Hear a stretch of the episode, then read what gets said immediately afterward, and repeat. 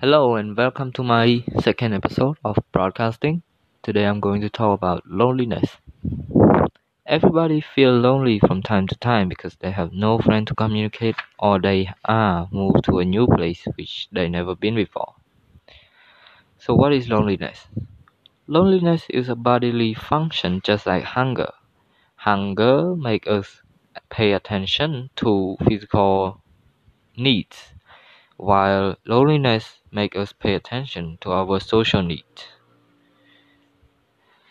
It happens when people don't know how to talk to other people or how to behave with the other.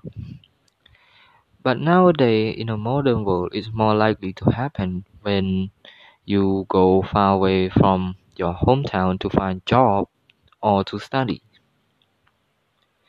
Being lonely is a bad thing because being lonely can create stress, which can make you age quicker and make cancer deadlier, your Alzheimer advance faster, your immune system getting weaker. It also making you self-sustaining and more alert about your surrounding area. The best solution for it is to try recognize vicious cycle you may be trapped in.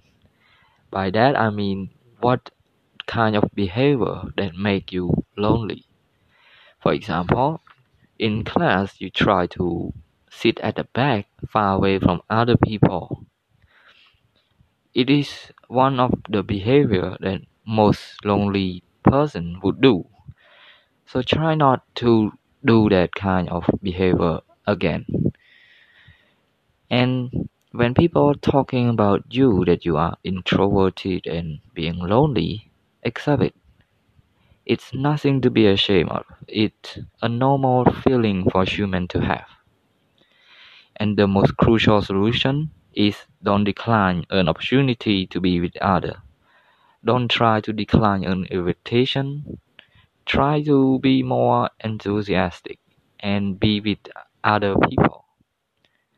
Thank you for your listening.